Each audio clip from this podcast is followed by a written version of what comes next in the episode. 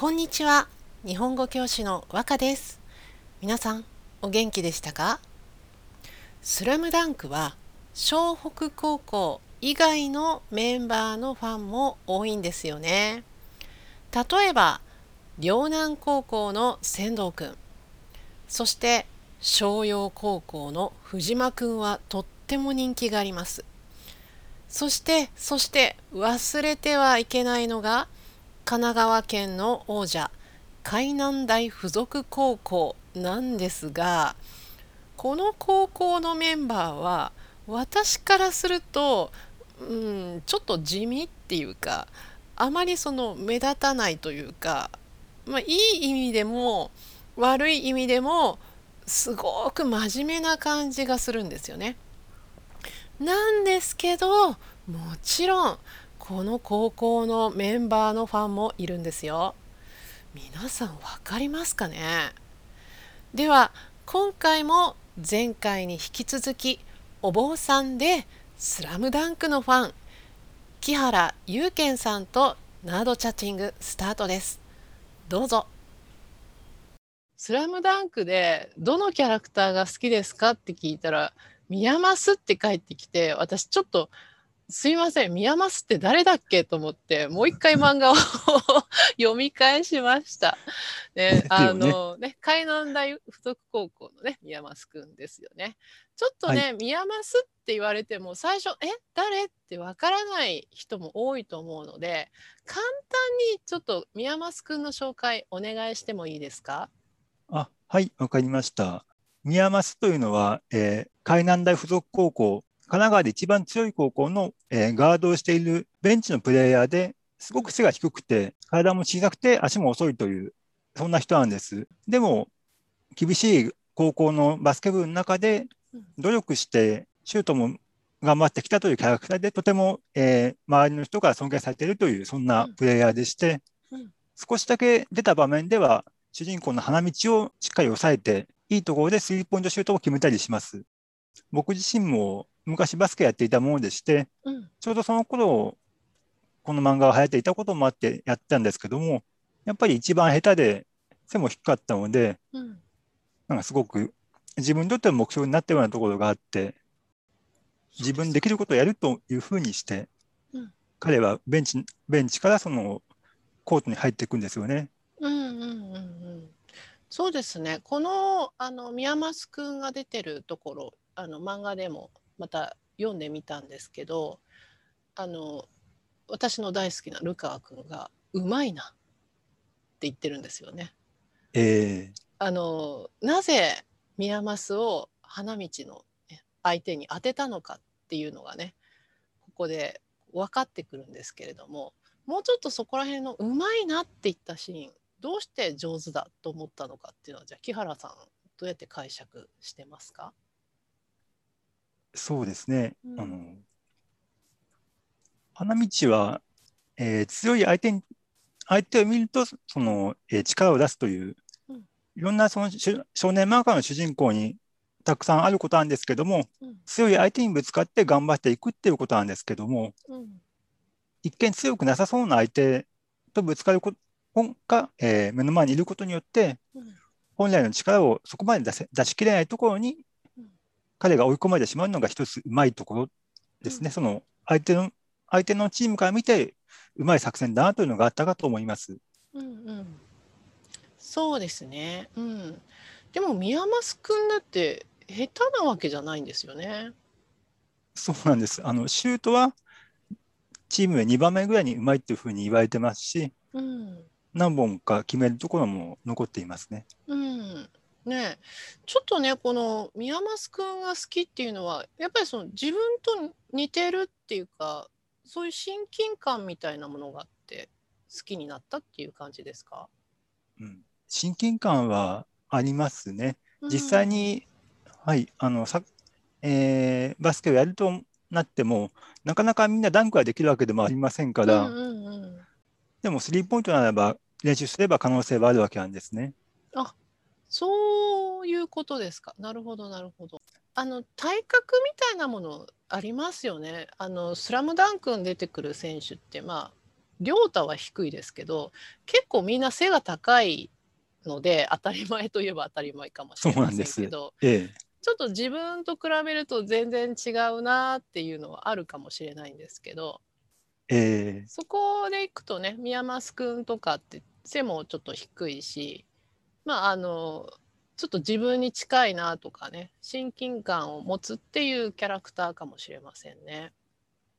そう思います。うん、結構ねあの「スラムダンクが好きな人って実際バスケをやってたっていう人が多くてええやっぱ、りこう自分に似ている選手っていうのかな？自分に似てるキャラクターを好きになるパターンは結構多いみたいですね。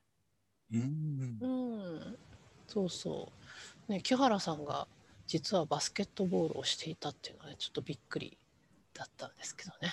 え あシュート苦手だったんですね。それその後あの「スラムダンクを読んで練習してちょっと上手になったんですか？いやーなかなか僕の方は試合に出れ、なかなか出られなかったので、シュートを打つ機会に恵ま恵まれませんでした。なるほどちょっとベンチで見てる。ベンチで。ええ、なるほど わかりました。今今はバスケットボールされるんですか？今はもう全然やってませんけどもう、ん。でもなんか、見るとなんだか思い出しますね。ああその時に一生懸命練習していた。練習していたことを。はい。うん、なるほどいいですね。私ちょっと運動部ってやってなかったんですごく憧れますね。かっこいいなと思いますね。あうあ、ん。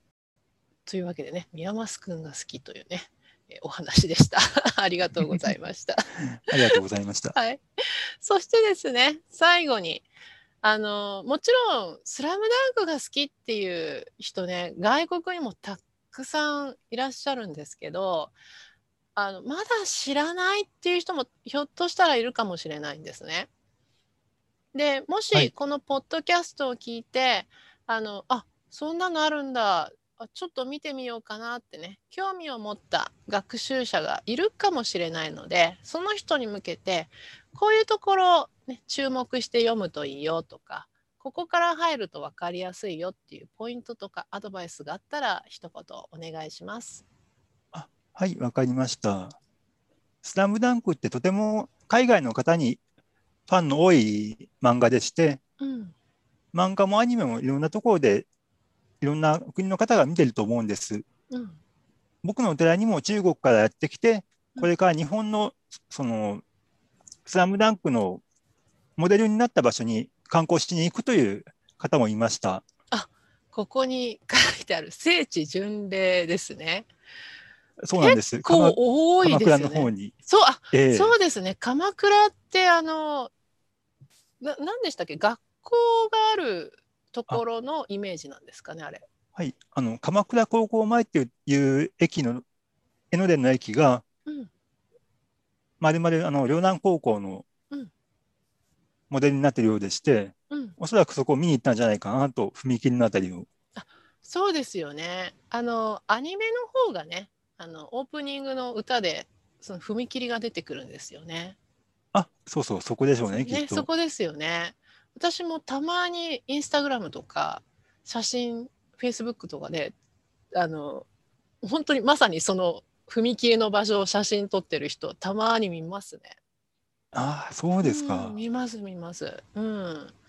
みんなね結構あそこの場所って有名で行くんだなと思ってねびっくりしてますけどね。うん。ええええそうですね。確かに。聖地巡礼してますね。あすいません。話の 途中で。あじゃあ続きどうぞ。はい。いえいえ、まあそういったところもありまして、いろんな方が知ってる作品だと思うんですけども、うん。アニメから入ってもいいですし、漫画から入ってもいいです。うん。難しくてもきっと読んだり見たりして分かることたくさんあると思うんですね。うん。だからもし読んで何かこう感じることがあったらまたお寺に来お寺にでも来て話していただければ嬉しいなって思います。お寺に「スラムダンクの話をしに行ってもいいんですか？楽しいと思いますよ。本当ですか？ええ、そうですね。あのもしね、あのスラムダンクの話、ね、ね、お寺にしに行ってもいいよって言ったらねあの学習者の人も楽しいかもしれませんね。はい。うん、じゃあぜひ聖地巡礼した後は光明寺に「スラムダンクの話をしに行ってください皆さんお待ちしてます。お待ちしてます。はい、えー今日はですね、えー木原祐健さんでした。どうもありがとうございました。ありがとうございました。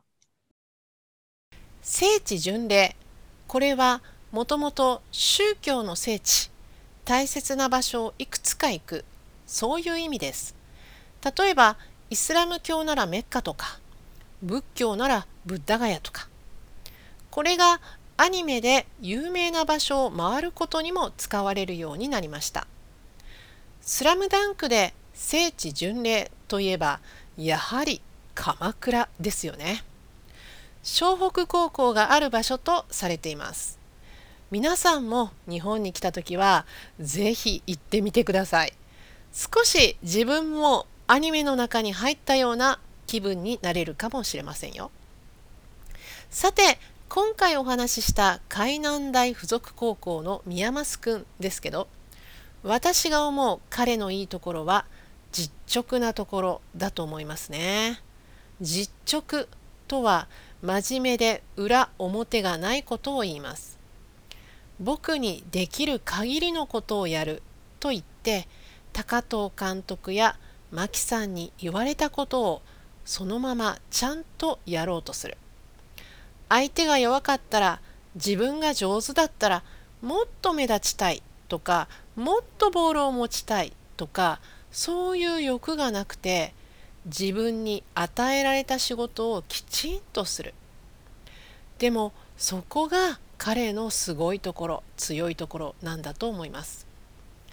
さて今回ゲストで来ていただいた木原祐健さんですが彼がいらっしゃる光明寺は神谷町の駅の近くにあります。このお寺のテラスすっごく気持ちがいいんですよ。緑もあって風が爽やかで。このポッドキャストの説明文のところに URL を貼っておきますのでもし「スラムダンクの話をゆうけんさんとしたいなという方はぜひ行ってみてください。あゆうけんさんのお菓子の本おもてなしお寺スイーツ12ヶ月。こちらもぜひチェックしてみてくださいね。そしてここからは私のお知らせです。和歌ランゲージラボラトリー。オンラインの日本語プライベートレッスンをしております。対象は中上級 N3 以上をメインにしております。こちらもよろしくお願いします。では今日も最後まで聞いてくださってありがとうございました。じゃあまたね。バイバイ。